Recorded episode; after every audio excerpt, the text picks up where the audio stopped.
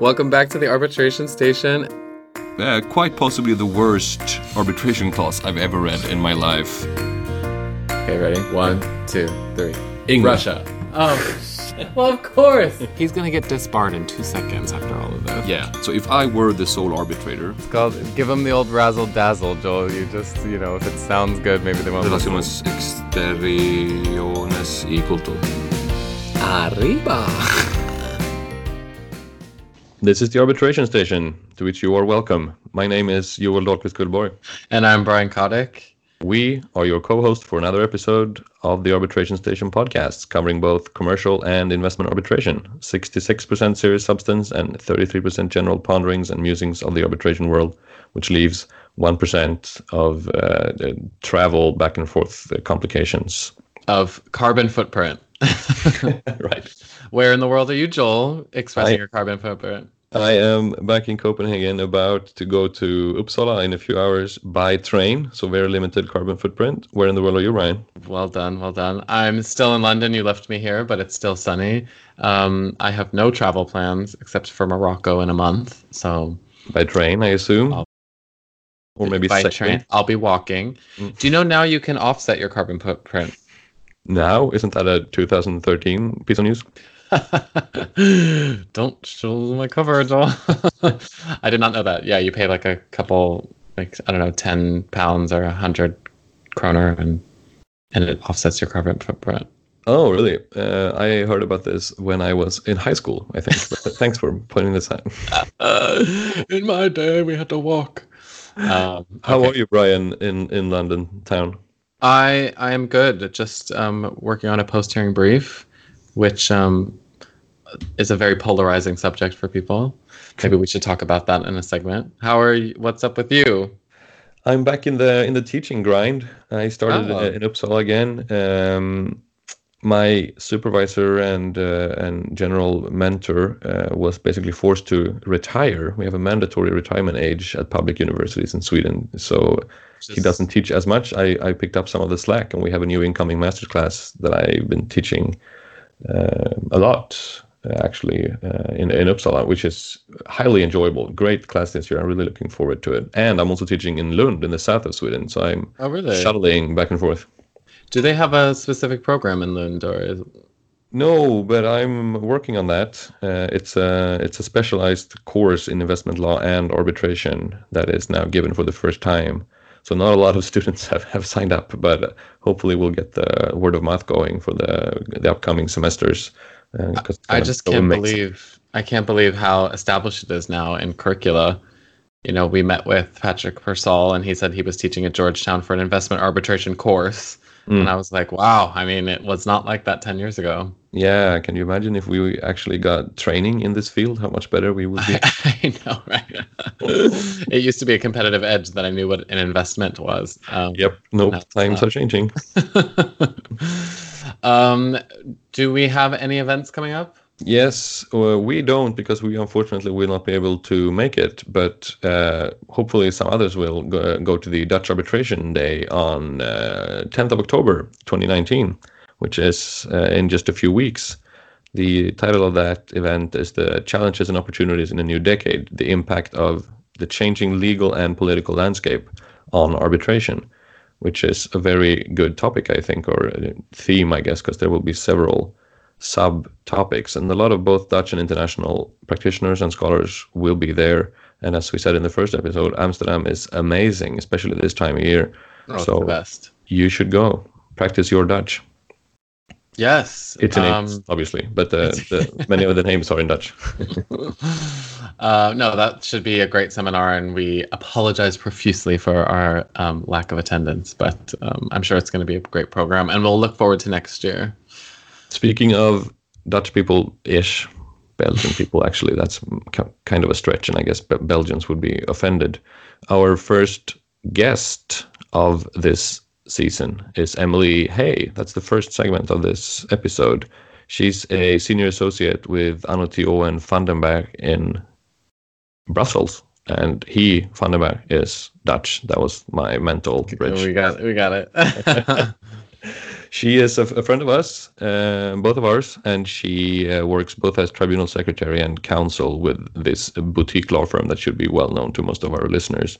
She also happens to be an expert on data protection law, which we saw as an opening to talk about GDPR, which we haven't in the past because all of us, you and me included, are afraid of GDPR. Mm-hmm.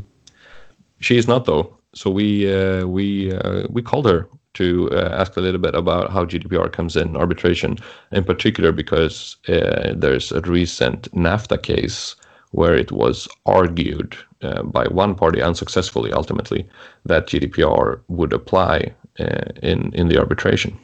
Right. And whether you know whether to be included in POs and and how it's going to be affecting our everyday life. Yes, like it or not, we should all think about this uh, at least a, f- a few times a year. Exactly. Um, and then I rumor has it you are going to teach us about um, arbitral awards as assets. Exactly. I won't say too much about that now because I don't have that much to say. So I'll, I'll sit on it until we get and then we will tie up this episode um, because we are all coming back from vacation and our summer holidays about the trials and tribulations and the excitement of working while on vacation. Hmm, I look forward to this. As a person who's never had a vacation, I look forward to you complaining about your tough lifestyle. Oh, it's going to be such a cathartic segment. Before we move on to that, though, uh, we have some uh, tentative and preliminary news on a meta level about the podcast because we will expand. You and I will add a third co host to be disclosed most likely in the next episode. Cliffhanger extraordinaire. That might do something interesting to our dynamic, but we don't really know what. I know this is going to be an exciting new ingredient. I'm over the moon that this is happening. I think it's going to elevate the podcast in a great way, and I can't wait to share the news. Yes, but we will have to wait a little bit longer until the person in question is in the room and can introduce uh, him or herself. oh, keeping the suspense alive. I love it. Should we get started? Yes, it's time for Emily Hay, GDPR.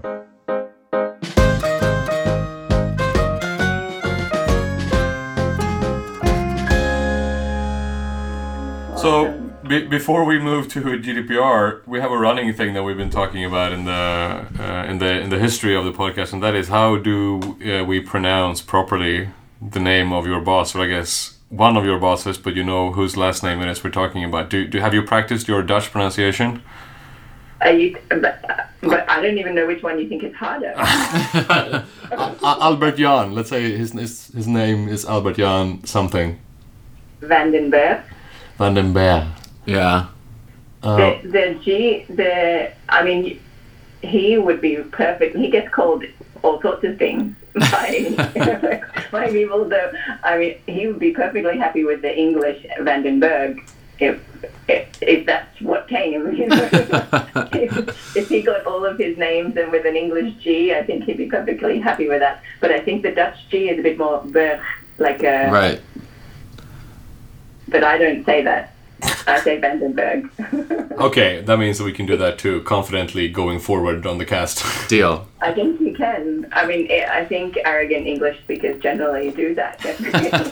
I know. Yeah, I- as as one, Brian, being being an arrogant English speaker, you can identify, I guess. Yeah, except for the the Brits say Ibiza with a Spanish accent, and I don't know why. Uh, good move. Okay, sorry. Let's continue. it's cooler.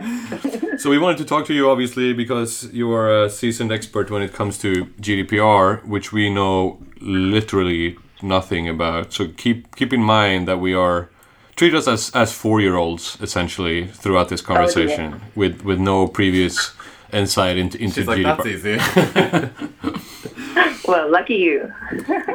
You wrote a blog post about this, and the blog post, among other things, addressed a case that I also saw when it came out Tennant Energy versus Canada, where GDPR came up because one of the parties wanted to make sure or was arguing that GDPR was applicable between the parties. But before we get to that case, do you mind introducing two four year olds to the, the basics of GDPR, an acronym that we know a lot about, but maybe not necessarily the the content of it, and and wh- especially why it matters in international arbitration. Sure, I'd love to. Um, thanks for having me on. Um, basically, the GDPR, I hope no four year old needs to understand because it is actually a little bit difficult to uh, translate between even legal languages. So, I mean, we speak arbitration legalese, but data protection legalese is a bit of a different language. Um, so, please stop me if or interrupt me if something doesn't make sense because sometimes sort of one term leads to another term and there's a, mm, a background to them. Are you saying you're fluent in both? Are you bilingual in data protection legalese and arbitration legalese? I'm proud to say I think I'm nearly, I wouldn't say bilingual, but I, I have a good level of, of both. Humble, humble. Yeah, proficient in both. Conversational. Yeah. conversational. Put it on your CV in language skills. I actually worked in data protection before I worked in arbitration, so I Oh. never really expected that they would intersect, but I'm finding lately that, that they do more than I expected. So Good, good for you. So, um, so the GDPR stands for the General Data Protection Regulation.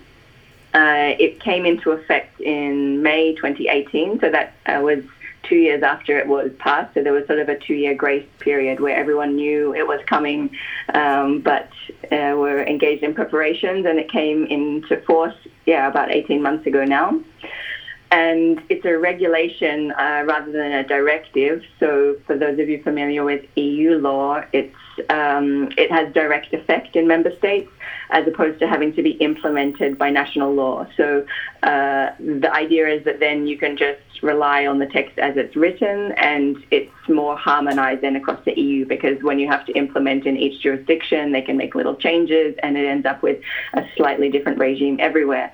So even though that's the aim, there there is national implementing leg- legislation, and there's a certain level of discretion for countries to implement exemptions in certain areas. So there's still not perfect harmonization, but uh, largely the the GDPR applies all over the EU, and in fact uh, in the EEA, so a bit broader.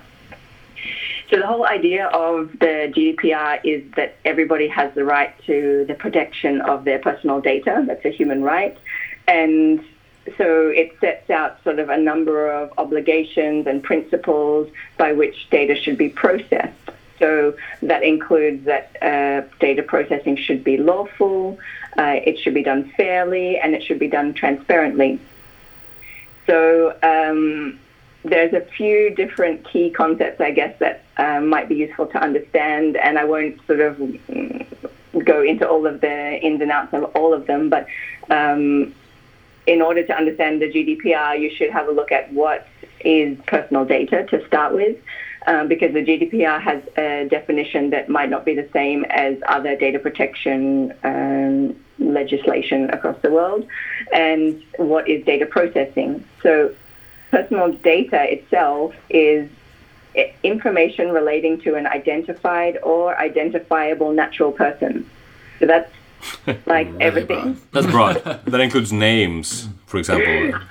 Absolutely. Names, um, IP address, your mobile device identifier, uh, your location data, your opinions, your political views, um, your address, your photo, Wow. when you appear in a video, uh, if you appear in a mm, sound recording, everything. And it includes even business documents. So it doesn't matter whether it's like a professional context or a personal context. Um, that includes, for example, your work email address has your name in it, then it's personal data. Uh, the only ones that wouldn't be personal data is, for example, info at the organization name. So there's there's Right. nobody's name in it, then it's not personal data. So personal data is everything, and processing is also everything. So uh, it's pretty much anything that you do with personal data that includes collecting it, recording it, organizing it, storing it, adapting it, retrieving it, consulting it, using it, disclosing it, and even deleting it. It's like a Daft Punk So- song. So now you, you now understand that the GDPR applies to everything, uh, everywhere. Including arbitration, then, presumably. yes, exactly. So there's no there's there's no carve out for arbitration proceedings, and there's there's not even a carve out for courts actually. So Oh. um, so it, the judicial um, processing activities are not exempt. There are some sort of uh, areas in which member states could make exemptions for them, but in principle, it applies also in courts. But courts uh, have a different supervisory authority. So the idea is that in every EU country, there's a regulatory body who supervises data protection uh, in that country, and the courts have a sort of parallel system. So they're not supervised by the same authority, but a different one that's specific to the courts. So, but they're not exempt as such either. But does that mean, I mean, let's say there's a criminal case going on and the defendant's name, he says, I don't want my name to be released, but normally the court would be transparent in those types of, that type of information. So the, the criminal matters, I think you'll find that they will be governed by different um, different obligations. So I'm I'm not sure that the GDPR itself applies exactly to Okay. the criminal investigations, but it would apply to the commercial um, commercial matters in court. Right. Okay. But, but in arbitration, uh, who has the obligations under the GDPR? Is it the arbitral tribunal that is tasked with complying with the regulation, or be, No, and this I think is a it's an extremely important question. Um, the the obligation falls on the person who's called the data controller.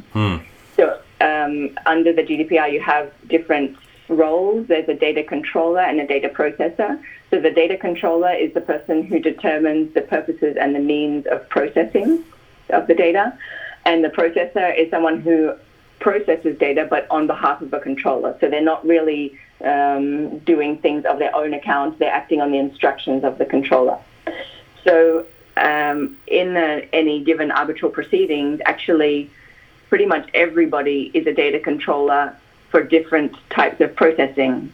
You know, the um, the parties themselves determine what they collect data for originally. Their lawyers then uh, are also data controllers because they don't just act on their client's instructions. They're using it for the purposes of proving their case for their client, and they're making decisions about which data to include, which data to not, which data to delete, which data to submit. Uh, so they're also data controllers. Uh, the tribunal members are data controllers because they're deciding, obviously, um, what data is used for decision making and what's not. Um, the only ones who would not be, maybe, would be data analysts if they're acting on very specific instructions um, where they don't really have discretion to on what to do with the data. And uh, for example, if you store data in a cloud, the cloud service provider is a data processor. But this is only if the cloud is within the EU or the EEA? Uh, that doesn't matter actually. So once once you're a controller, Uh huh. um, then the obligations apply to all of your data processing activities wherever they are in the world. So you can't um, skip the obligations just by sending data outside the EU, and that's quite strongly regulated in any event. So um, basically, once you have an establishment in the EU, then you're a controller under the under the GDPR, and it doesn't matter where you do your data processing, then it all has to be compliant. Ah. but the controller or the processor must be within EU jurisdiction, even if the data Sure. doesn't have to.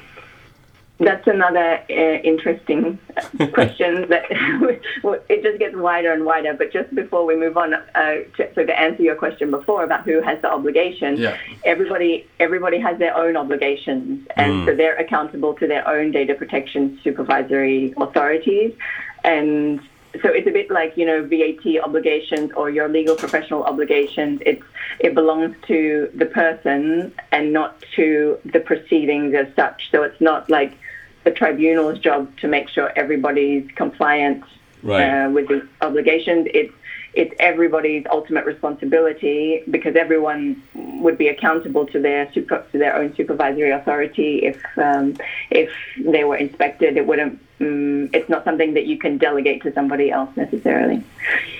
So you wouldn't like because we were talking about this before that you would we were like should the tribunal put it in every PO one now that you need to observe your GDPR rights or but I guess it doesn't even matter because everyone has their own individual obligations so it doesn't have to be enshrined in a PO one. Well, you can debate about that. Yeah, yes, ultimately it, it may not matter, but if uh, there is any issue down the line, it might help to be able to demonstrate that that the parties and the tribunal have thought about data protection Oh, okay. and put put measures in place if necessary. Um, so you there's there's a, an emphasis on documentation and being able to demonstrate um, your data protection obligations. So it's not necessarily a bad idea, but you may have situations in a case where everybody's subject to different data protection regimes, um, and so it can be a bit tricky to figure out exactly who is subject to which law and and to find agreement on that. But it um, but it is something that it can be useful to bring up. Um, Especially if, for example, everybody's subject to GDPR and everybody's on the same page about that, then um, then it can it may not be so controversial. Is it, is it your experience or your view as a data protection preacher that the that the gospel is being observed and that tribunals and parties and lawyers are by and large thinking about these issues, or is it still something that you think is largely overlooked? Uh, I wouldn't say yet we're by and large um, there yet. So I think I think we're getting there, and we're making uh, great steps towards being more aware of this as a as an important issue at the outset of the proceedings and and throughout. And there, there's definitely more attention being paid.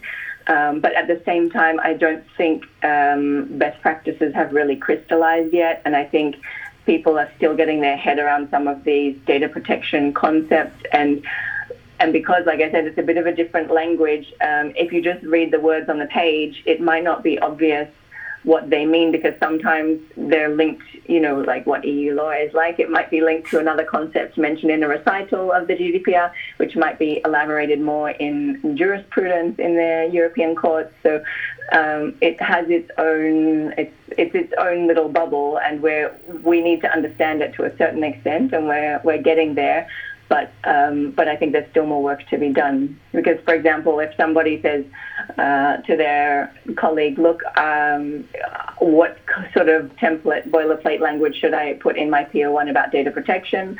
And someone says, "Well, I just used this one, and nobody objected," and then you slot it in, but there's a few templates. Not that anybody does that. there's a few there's a few templates floating around that are that are not great. Um, for example, and we can go into this more. Um, for example, there are ones floating around which say, well, everybody needs to get the uh, consent of all of the data subjects used in the arbitral proceedings uh, in order to have a legal basis to process the data.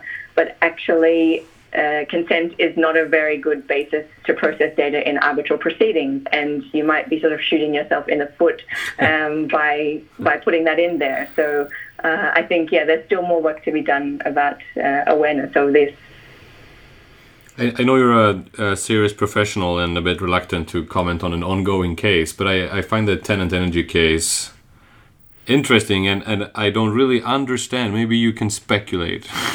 why why in this case it was the claimant i think the investors they wanted the the tribunal to decide that gdpr applied in the proceedings what would be the interest underlying that why why would you want that in the first place what's the what's the point it's, it sounds just onerous and that if if the, the, the obligation is there anyway as you said why why would you want the tribunal to incorporate it somehow officially on the record in the in the in the proceedings well, uh, I wouldn't like to speculate, as you said, about what was the claimant's intention. It seemed that they wanted uh, to bring this matter to the tribunal's attention. It may be that they were um, concerned about the implications of data protection and to ensure that everybody was compliant to the extent they needed to be. Mm. Um, the claimant had a lot of questions for the tribunal and for the for the respondent party about um, different aspects of their that might have an implication for their data protection obligations, like whether the arbitrators have an establishment in the EU and things like that, um, and other provisions that lead to the applicability of data protection obligations.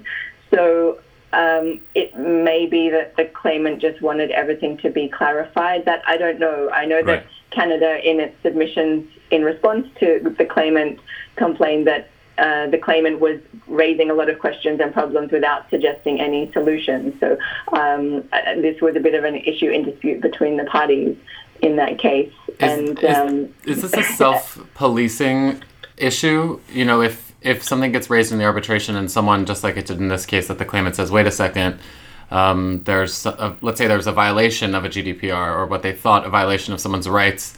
Um, two things: one, is it self-policing, saying that they have to raise it themselves, or who is responsible to raise it?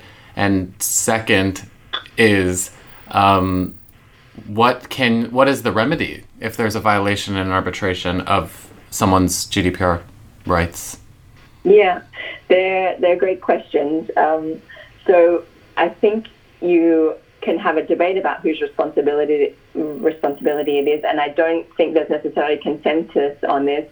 I think obviously it will depend on um, what obligations people are subject to in the proceedings, and, and like I said, everyone has their own obligations. So if, for example, it's the um, arbitrator uh, who's the only participant subject to the GDPR, then you could argue that it's in the tribunal's interest to put forward uh, some suggestions. But if, for example, it's the parties or one of the parties or some of the parties that have uh, GDPR obligations, then they may want to reach an agreement on any necessary arrangements that need to be put in place.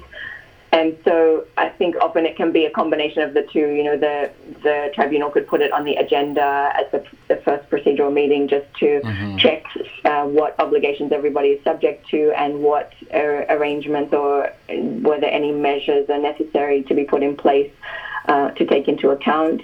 Um, because the GDPR is certainly not the only data protection uh, regime internationally, and, um, so there may be other ones applicable as well. So Right. Really depends on the case. Um, and and yeah, I don't think uh, I, I wouldn't like to declare who has the obligation here, uh, whether it's on the parties or on the tribunal. But I think that it may depend on the case.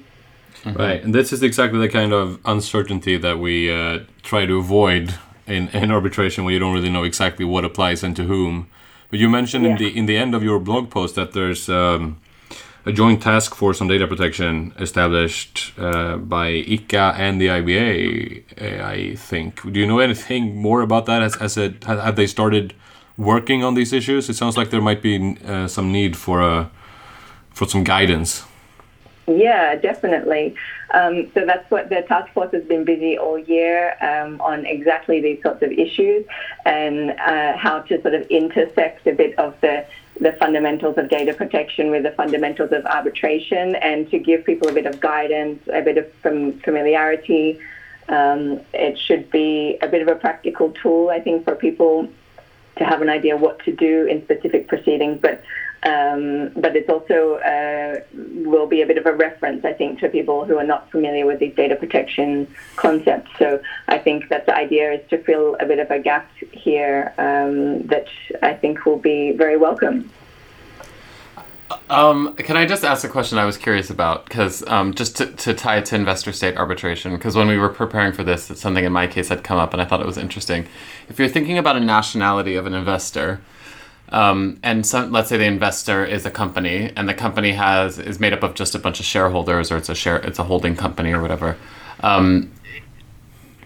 Do you and you know there's a lot of shareholders and you know you said consent is not necessarily required um, and that it would just be shooting themselves in the foot if they required this consent which would actually be the case. And this could and this goes back to my question about the remedy is there a way that a party can not withhold but kind of stymie a release of data that could potentially prove the basis for jurisdiction if you get my question Can you hide behind the GDPR? Yeah, can you hide behind GDPR? Can you use GDPR to kind of not release helpful or damaging information? Uh-huh, I see. Yeah. Um, it- it's a it's a it's another very you always put your finger right on the, the tricky point. I guess that's the that's another fundamental question, but um, it's a right that needs to be taken into account together with other very important rights like process, um, like the right to be heard, and so it has to be weighed up against other other rights, and it depends very much on the circumstances. So, and I need to look into the exact scenario that that you mentioned, but Yeah. um, it doesn't trump everything else. So, uh, and that's something that's important, I think, to educate people about is like how data protection fits into um, the other very important principles of arbitration, like equal treatment of the parties, like due process. Um, you know, you need to be able to, to prove your case, and uh, the administration of justice is a very uh, important value as well. So, Yeah. um, That's a good answer. I think, and a lot of data protection concepts uh, involve a weighing of interests. So one of the legal grounds that that's very important in the arbitration context uh, for processing data is legitimate interest. So um, rather than consent, you rely on the legitimate interest of the controller or a, a third party for the purposes of that processing. And a- very legitimate interest is, of course, uh, the interest of justice and the the interest of um, of fairness in the proceedings and having a just outcome. And in order to to rely on the legitimate interest ground, you have to look at what are the purposes of the processing and how does that balance with the interests of the data subject in question. So it has to be proportionate. Um, you know, you look at the relevance of the data. Is it completely uh, irrelevant data that's being submitted to to a claim that has nothing to do with that? Um, so you have a bit of a weighing up here of the different rights and interests at stake. Mm, that sounds at least uh, a, bit, a bit soothing. You don't have to be too worried. Comforting. Yeah, exactly. That's a better word. But I mean, I think even even even a weighing exercise for some arbitration practitioners is a bit um, it's a bit of a shock. You know that that that these principles would get a, a look in at all in the equation. So Right. I think that's a bit of the um, just adapting the the view a bit to to take these into account as a legitimate concern. Right. Emily Hay, thank you for educating us. Yes, thank you so much. Thank you so much. It's been a pleasure to talk data protection.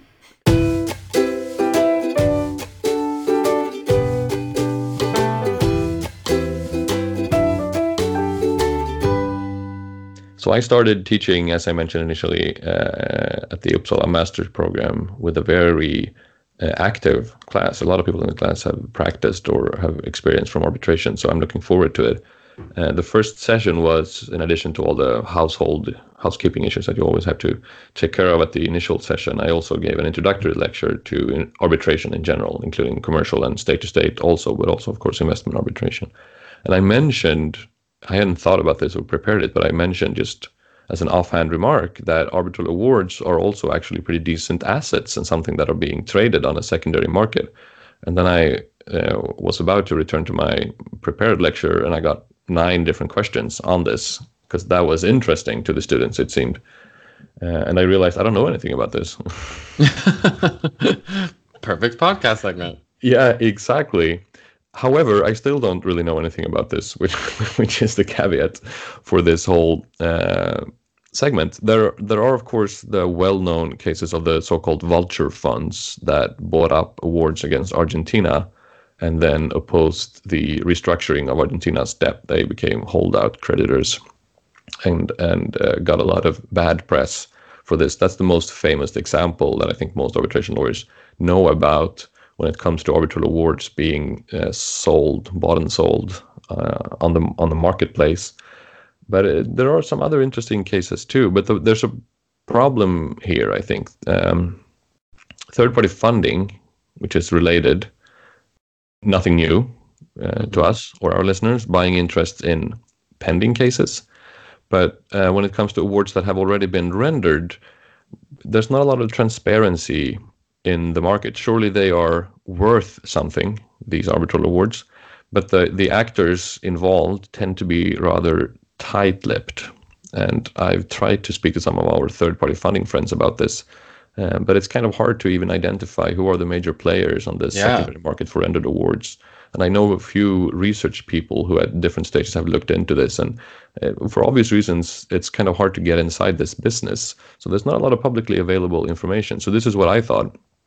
If we talk about this based on the little information that we do have, maybe we will be sufficiently misinformed so as to entice some of our many third party funding listeners to want to set the record straight and reach out to us and, and That's a good uh, caveat.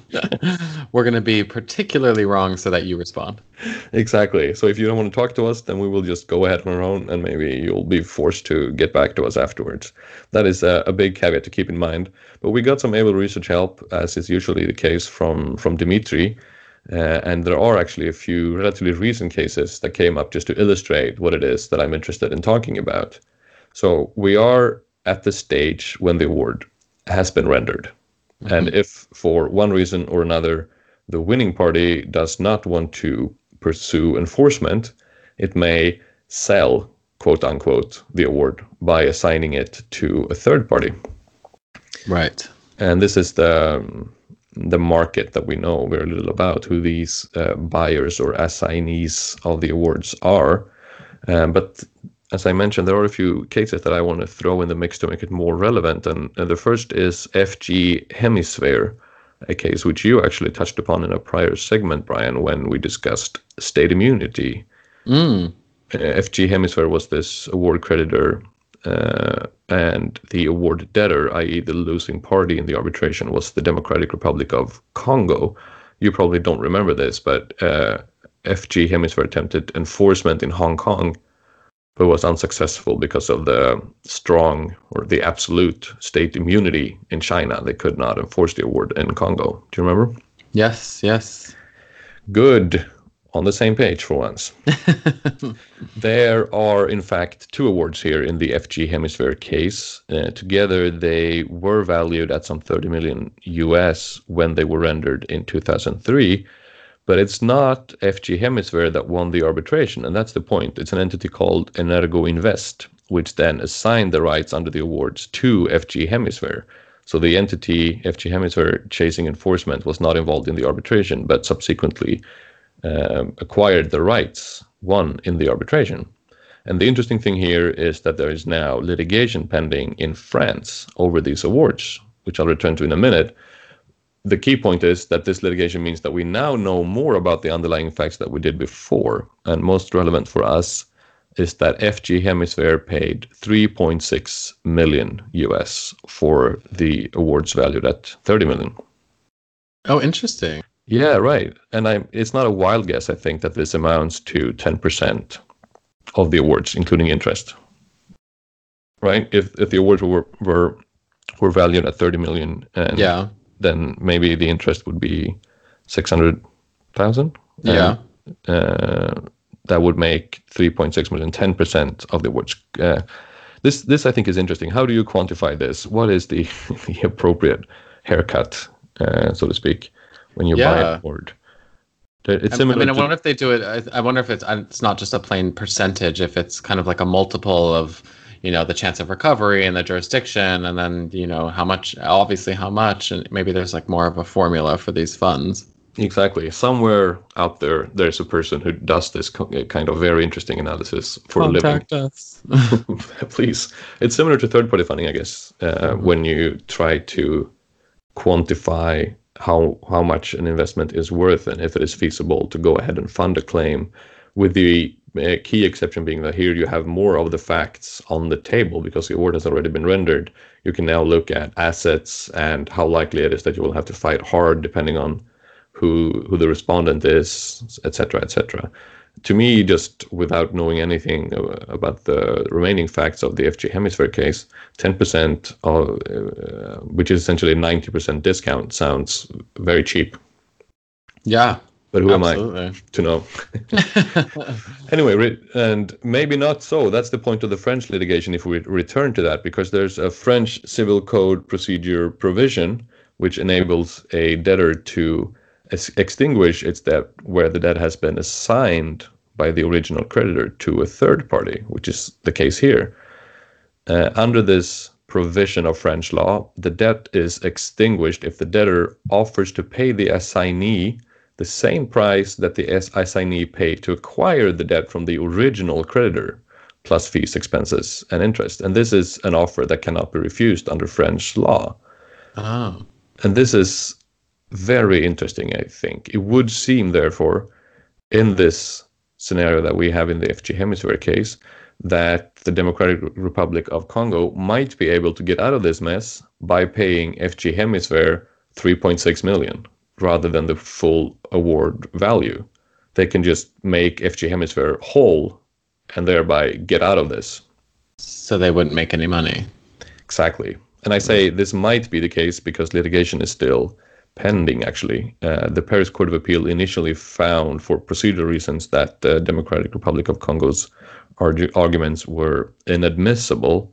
But this was changed on appeal, and the case was remanded back to the Court of Appeal, who now has to deal with these issues. And the case is pending with a judgment expected in 2020. So watch this space, I guess, for whenever the judgment comes out. But it sounds like those who have entered into sale and assignment transactions related to arbitral awards that are subject to post award proceedings in France, and I'm also guessing there might be similar provisions elsewhere, but I don't really know about that. These um, buyers of arbitral awards might benefit from carefully considering their positions. For example, it might be better to consider a more traditional third party funding structure where the original creditor retains the title uh, while agreeing to share a portion of any future proceeds with the investor rather than the original creditor just selling the whole thing because that might actually uh, enter some enter into some legal problems Right. And this i'm guessing the, the french provision is not obviously tailored to this particular situation but has to do more generally with when third parties acquire rights uh, so it's not something that i'm guessing envisioned this particular scenario with arbitral awards being sold so it might be the case that such a pro arbitration jurisdiction as france would find itself in some some problems here if they have to apply this Right. Absolutely. I bet the fund is pissed. Yeah, exactly. Uh, but on the other hand, this is due diligence. I, I'm guessing that the um, the underlying arbitration was seated in France. So if you buy an arbitral award which has a French nationality, so to speak, under the New York Convention, maybe you should look at the French law governing how how and if you can actually acquire arbitral awards. Yeah, no, I mean, clearly that's something to be done. But as you said, it may not have something that has been triggered because no one would have been looking at this type of like obscure provision. Exactly. But we have another uh, scenario, which is in the United States, which is which is less obscure and more well known, I think, in which uh, Blue Ridge Investments bought the rights to the award in the ICSID case between CMS and Argentina, and Blue Ridge sought to enforce this in the U.S. after Argentina failed to annul the award before an ICSID annulment committee, and here in the U.S. court, among other things, uh, such as sovereign immunity, res judicata, statute of limitations. Argentina also argued that Blue Ridge, as an assignee, had no authority to seek recognition and enforcement because, and here I'm quoting, only a party to the underlying arbitration can seek recognition or enforcement of the award under Article 54 of the ICSID Convention. A transferee or assignee of the award cannot. Mm, It's an interesting argument, and just to refresh yeah. the minds of all the people, uh, you included, that do not recall Article 54 of the ICSID Convention verbatim, verbatim, uh, it provides as follows in relevant part: a party seeking recognition or enforcement in the territories of a contracting state shall furnish to a competent court or other authority, which such state shall have designated for this purpose, a copy of the award certified by the general. So the key phrase here is that it's only a party, presumably, that can seek recognition or enforcement under the ICSID Convention. Very interesting, I think. Yeah, that is that is a interesting point. Yeah, and here the U.S. judge faced with the issue carried out a pretty detailed textual analysis of the term party in Article 54, concluding that it did not always refer to a party to the arbitration. And hmm. as New York law recognized assignment of judgment, the court found that, uh, I'm quoting here, nothing in the ICSID Convention, in Congress's legislation implementing ICSID, or in New York law prevents an assignee from seeking recognition and enforcement of an ICSID Convention award. I tend to agree with this. Yeah, this is just a pragmatic approach, I think. But the interesting thing now, speaking as a scholar who is interested in uh, how domestic courts approach international law, is that it shouldn't really matter what New York law or the Congress of the United States has said here. What should matter, arguably, is the treaty interpretation of the ICSID Convention, primarily. Of the term party, yeah. Yeah, exactly. And here, I think there's more room than what the U.S. judge allow to actually go deeper into the text and the travaux and try to figure out what what what was the intention here, uh, what is the reasonable, uh, in the uh, you know context of the object and purpose and so on, uh, with the word party in Article 54. In any event, uh, Blue Ridge here used non-judicial avenues to force Argentina to honor the award. And they petitioned the U.S. Trade Representative to suspend Argentina from um, the U.S. generalized system of preferences and lobbied the U.S. government to block World Bank loans to, to Argentina. Wow. Unfortunately, which is often the case, scholars are always disappointed. Argentina settled this case together with a number of others, which had also been assigned, this time to the fund Gramercy. But it was reported that the funds, both in CMS and these two other cases, had paid a 25% discount on the nominal value of the awards. So, uh, much more expensive than buying the award against the Democratic Republic of Congo, would seem. We'll see. That makes sense. I guess it does, and I don't know at what point or where, what kind of analysis went into the quantification of the the price of the award here. But of course, Argentina at a certain point uh, turned a corner and decided to try to honor their obligations and get out of all of their their debt. So uh, presumably, this award was uh, a more valuable asset. Mm.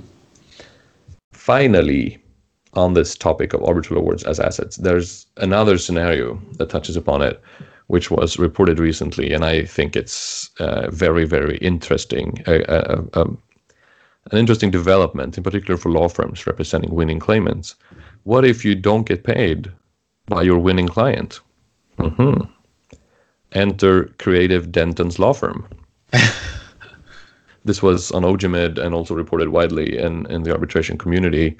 Uh, last month, in August, a Delaware court allowed Dentons to execute upon a 250 million US award, uh, an ICC award, in a dispute between the Customs and Tax Consultancy and, again, the Democratic Republic of Congo to recover legal fees that had not been paid by the Customs and Tax Consultancy, which was the client, Denton's client.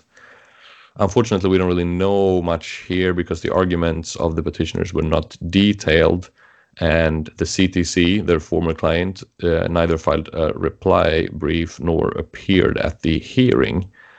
But Dentons basically argued that because CTC, the uh, former client, had all right and title to the award, that was an asset of CTC.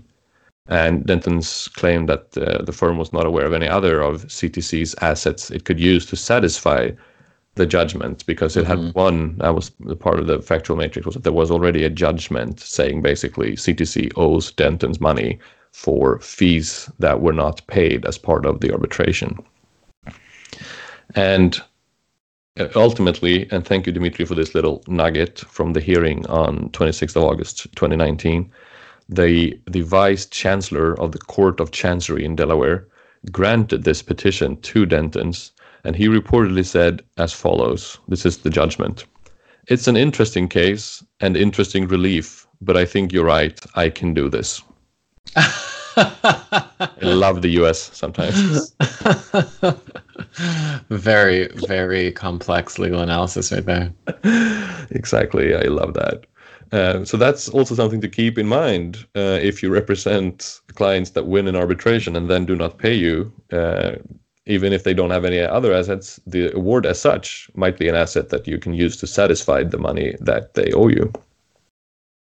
That's uh, that is it's really interesting. I really It like must, that. must happen every now and then. This sounds like a Yeah, you wonder. I mean, especially with states, because you know you you get paid monthly, right? You send out a bill monthly to the client, so hopefully they're paying as they go. So you you don't often have a huge outstanding bill at the end of the time. But some states I know pay at the end of the year. Mm. So uh, you have a whole year's worth of billings, and you're waiting for that like final thing. Then the award comes, and then um, they sell it off. But it just seems like there's a privity issue, doesn't it? Like, um, you know, you have your contract with, you know, your engagement letter with the state, for example. Then the state has a contract for the sale of the asset. Just seems like you would have a privity issue to go after the assignee of the. So you'd have to go over the state. Um, you wouldn't have any other remedy. Uh, what do you mean if the award has been transferred on to someone else? Yeah, Yeah. you couldn't go after Ah. the fund. Right, that's actually a good point. Didn't think about that. I, I think in this in this scenario that uh, that was not the case. It was still the case that the the award was was just untouched, so to speak. Yeah. Uh, but uh, I don't know anything about the law here, but that's that's a very good point. If if the uh, not paying client had transferred the award in this case, Mhm. hmm, I guess it would also depend on the domestic law and that governed this, Yeah, whatever law that might be. Exactly. Who knows? And if that's a cross-border issue, oh god, don't even get me started. Um, it- that's great. Can't Yeah. wait to have an asset of an award. Yeah, that would be. you promote third-party funding. That's your takeaway. That this should could all be avoided if you get third-party funding. Uh, I'm not very comfortable being a promoter of third-party funding. I'm just saying that, uh, relatively speaking, Yeah, com- compared to trying to uh, after the fact assigning the award, uh, the the person who wants to get paid might benefit from third-party funding instead. hmm fair. That's that's my hedging uh, statement. All right, it is time to move on.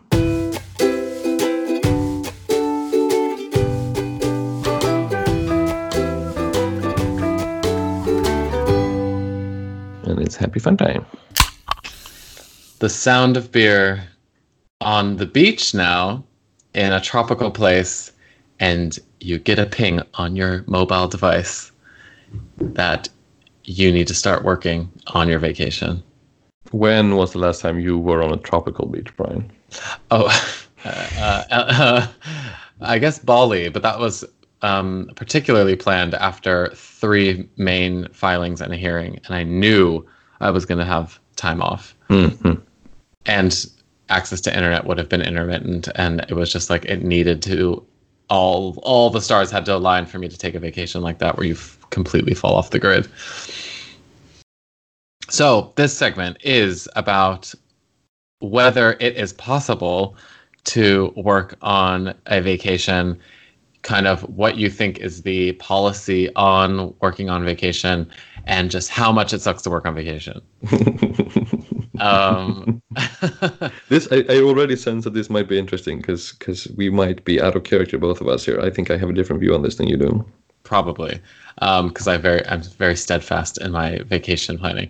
But I I mean I have worked on I, I there has not been a vacation where I have not worked, um, whether it's answering an email or taking a call or joining a call or whatever. I mean, and that's expected. I've had a partner tell me, um, "Sorry to make you do this, but this is the law."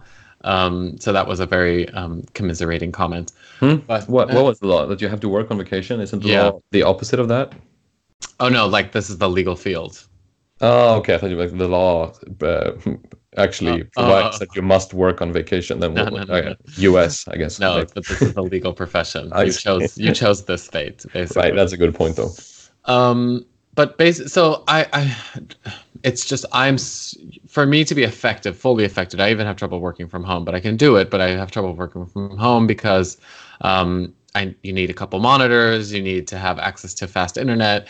You know, the second your remote connection dips, your productivity dips at least fifty percent um, you know you're having to click back between documents and open up Mm. multiple emails and search properly and you know it just it just Can I ask a stupid but but practical question on this? Yeah. Uh, on this topic, is it the case that because you uh, you being law firm people work in confidential matters, you typically need more bandwidth because you have to go through some sort of extra server layer or that things are in like Yeah.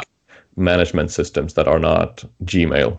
exactly so your remote connection usually is a program and then you have a pin code and then it and then you can access it or you can use like a VPN that's like a secured VPN but you're Mm. right it it does slow the computer down if and that's why you need much faster internet You cannot do that from an internet cafe in Bali. No you click open a thing Windows Outlook is processing Windows Outlook is not responding. Hmm. Oh it has responded my document has opened. Oh I need to look at this document? Windows Outlook is not responding Windows it's just like I can't. And then and then you're like okay well how I mean and am I going to bill this time? Because I'm just like sitting and waiting for this document to open.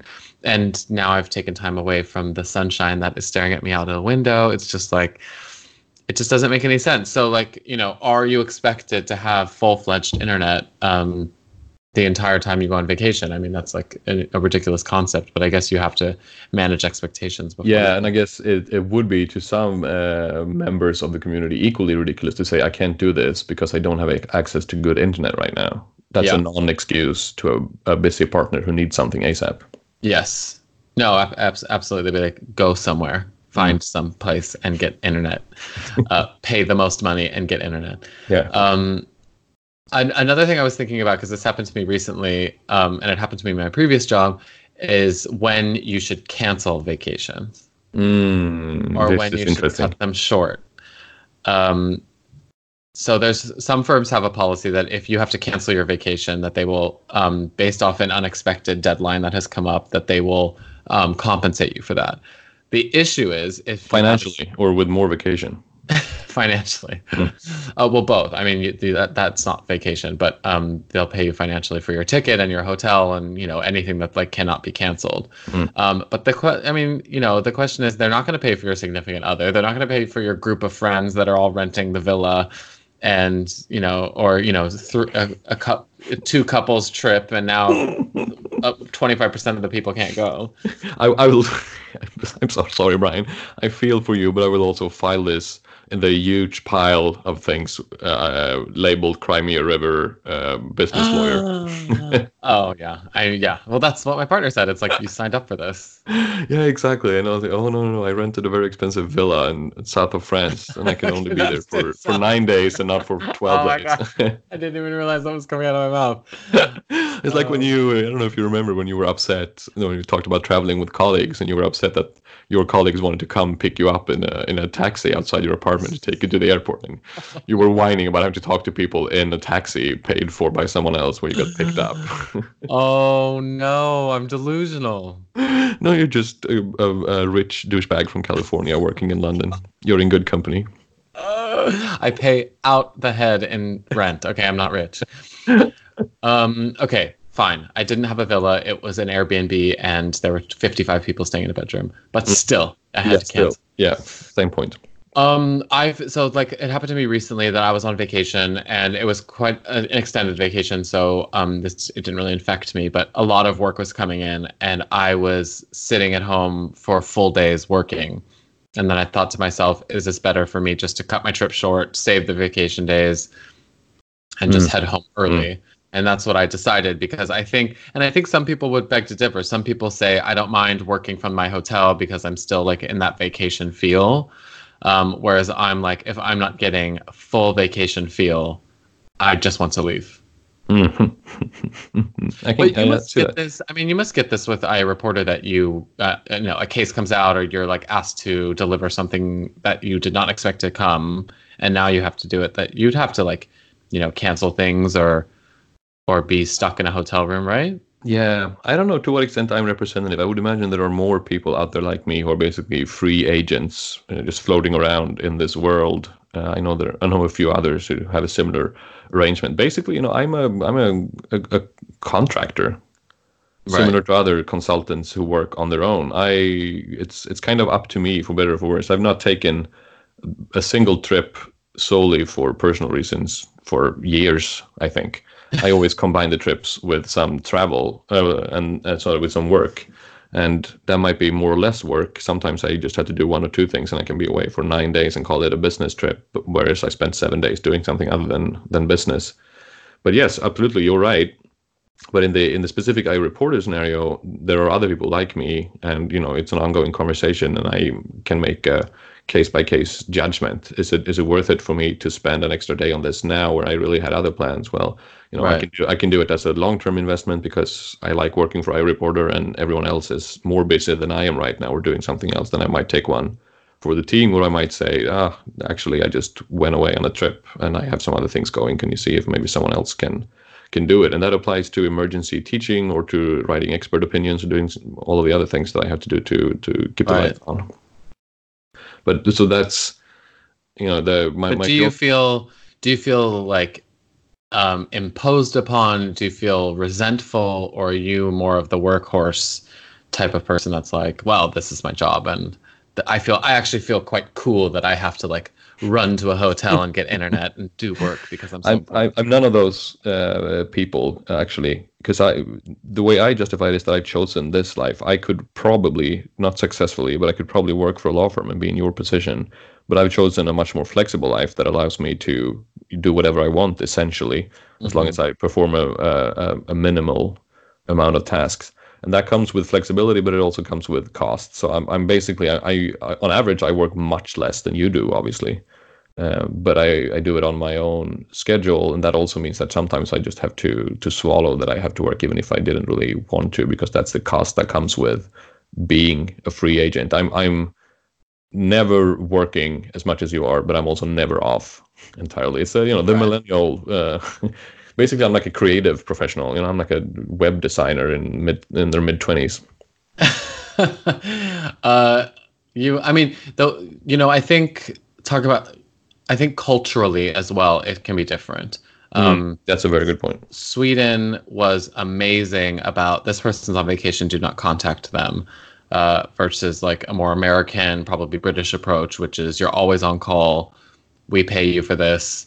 Um, but then you know, there's got to be, and, and I think I think firms, most firms have policies in place to make it as like painless as possible. You know, they'll pay your phone bill. So you can always like, you know, roam or, you know, use a hotspot with your phone Mm. um, even when you're abroad, and you know that type of thing won't be a huge cost to you. So you can really, you know, at all costs get the job done, which I think is nice. And I think any firm that's trying to cut costs by, you know, seeking reimbursement for each little charge that you have is is quite difficult because then the person's going to want to cut corners in the way that they do their work because they don't, you know, they don't want to get it reimbursed later on. They just want to like have everything covered. Their computer works Right. properly. You need IT support 24 hours a day. Like it just needs to be as seamless as possible, or else the expectation of the partner who's calling you on your vacation can't be that high.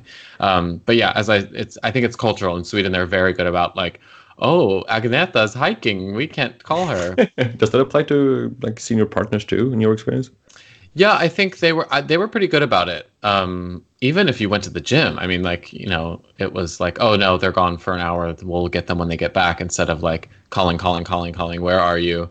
Why isn't this done? I love Sweden. Tell me more. exactly.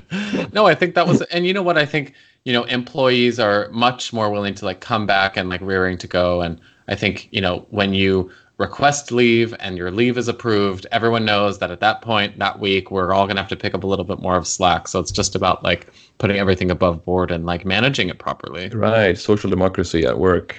Love that shit. It was it was a pretty good gig over there, I have to say. Can I ask you now, because there are other places than Sweden, obviously, and I think we said maybe even on the on the very first episode when we talked about secretaries that international arbitration is is the least unionized business in the world. There are no no no labor laws at all being being respected. What what would you, if you were to ballpark, how many days a year on average do you think uh, a mid senior arbitration lawyer gets with no work at all? Like how many days totally off, disconnected from from their business do you think that you would get? Oh, like totally, totally off. yeah, Um ex- excluding now weekends and major holidays. Yeah, excluding weekends and major holidays, I would say you would probably get um, 15 Hmm. days. You get 30 days vacation, so I'm just saying like half of those you'll probably be working, so I would say 15. And the, and that's a general standard. Does it does it differ significantly between jurisdictions because I mean, um, Yeah, yeah, like yeah. a, yeah. a, blue collar person in Sweden gets you know nine months off. It feels like, whereas a blue collar person in uh, the U.S. would get two days off. Does that does that translate into our business, or has it just mm, you know met, met somewhere in the middle because we're working in a global world and the expectations have sort of gelled? Yeah, I think that like U.S. expectation has kind of permeated through a lot of the European jurisdictions, um, just because of the amount of billables that are coming in and the amount of you know the expectations for the client. I mean, we're glorified prostitutes. We gotta like, we gotta pay. You know, we gotta work when the pay comes in. Yeah, right. Um, so I think you know I think it is a bit like a, a homogenous middle ground. Um, I would have to say, even though, but I would say like around 15 days. Like I would never think of going on vacation without my computer, and I Mhm. just think that's crazy. That's a good um, sign, or not a good sign. It's a bad sign, but it's uh, it's a telling sign, I think. Yeah, and I think some people make a really concerted effort to say, "I'm going on vacation. I will not have my computer." Mm. Um, they're no longer working, so no, just kidding. They're all out of the business. No, I think people. I think some people, and I think we need to, as you know, to unionize unofficially and say, like, you know, that expectation should no longer be expected of us. Um, I don't know. Amen. Amen. I uh, I don't know if you know this. I am I'm named after a Swedish guy named Joel Hägglund who emigrated to the U.S. and became a workers' hero under the name Joe Hill. Wrote a bunch of workers' hero um, folk songs essentially before he was framed for a crime he did not commit and was executed essentially because U.S. business interests did not like him. He, by the way, came up with the phrase "pie in the sky" among other things. Useful information. Just, just saying this uh, by way of background that I'm, I'm from Floored right now. I come from a very uh, union-friendly family and general environment, uh, e- even for for for Swedes, I think. And I sometimes have a hard time explaining to my parents how it works in our world when I have to do something, just walk away for an hour or two and address something that is has come up in a case where I'm a secretary or something. It's like it, it doesn't matter that it's New Year's Eve. Something has to be done about this now, and they're like, "What? I hope they pay you a million dollars do this. This is insane. Like, fight the man." And I'm like, yeah, whatever. Joel, this story about you and your name is iconic. I just, I Really? can't I think a- of anything else. This Growing so up, I had, a, I had a poster of Joe Hill on my my my room, and it's it said allegedly when he was executed, the last thing he said was, "Don't mourn me, organize." That was the last words, and I have I have uh, that on a had that on a poster. Probably have poster oh, still. wow. That does not obviously apply to major international law firms that you should organize and fight the man. You are the man, basically. I basically. was gonna tell my juniors when I like finish a case and I'm like dead because I haven't slept. I'll be like, "Don't warn me. Organize the case file, please. Don't." I don't think that was the Joe Hill sentiments. Right. organize the case now. that is just such an amazing like dedication and what a great thing to name their kid after. I mean, it's that is thoughtful and like you know, my uncle Rick was named after Rick from I Love Lucy. So I think I think that's uh, quite a difference there. Yeah, obviously, my parents' intentions, to the extent that they had any, had any, uh, backfired. I did not become a workers' champion. I became a free agent in international arbitration. So, uh, mission failed. Right. Well, um, there's still time. Yeah, yeah, we'll see. Maybe I'll be the first union hero. Uh, Joel Hill wasn't built in a day. Joel Hill wasn't built in a day. All right, thank you, Brian, for uh, and yet another happy fun time. And I look forward to doing this uh, repeatedly with another third person too. That's right. All right. We will speak in a couple weeks. Yes, take care. Um, and for those of uh, our listeners who feel like reaching out, we're still on Twitter at the ARB station, or you can email us, the arbitration station at gmail.com. Want to say though, we have uh, sufficient research help as it is. We keep getting unsolicited, very, very nice offers to help us with research almost every week. Uh, we would love to uh, bring you all under the arbitration station umbrella, but uh, there's simply not enough research to go around for all of us who, who want to do it. We might start a think tank at some later point, but for now, Yeah. we're set. All right. But thank you so much. We really appreciate the um, the participation and the engagement. Right. Uh, au revoir.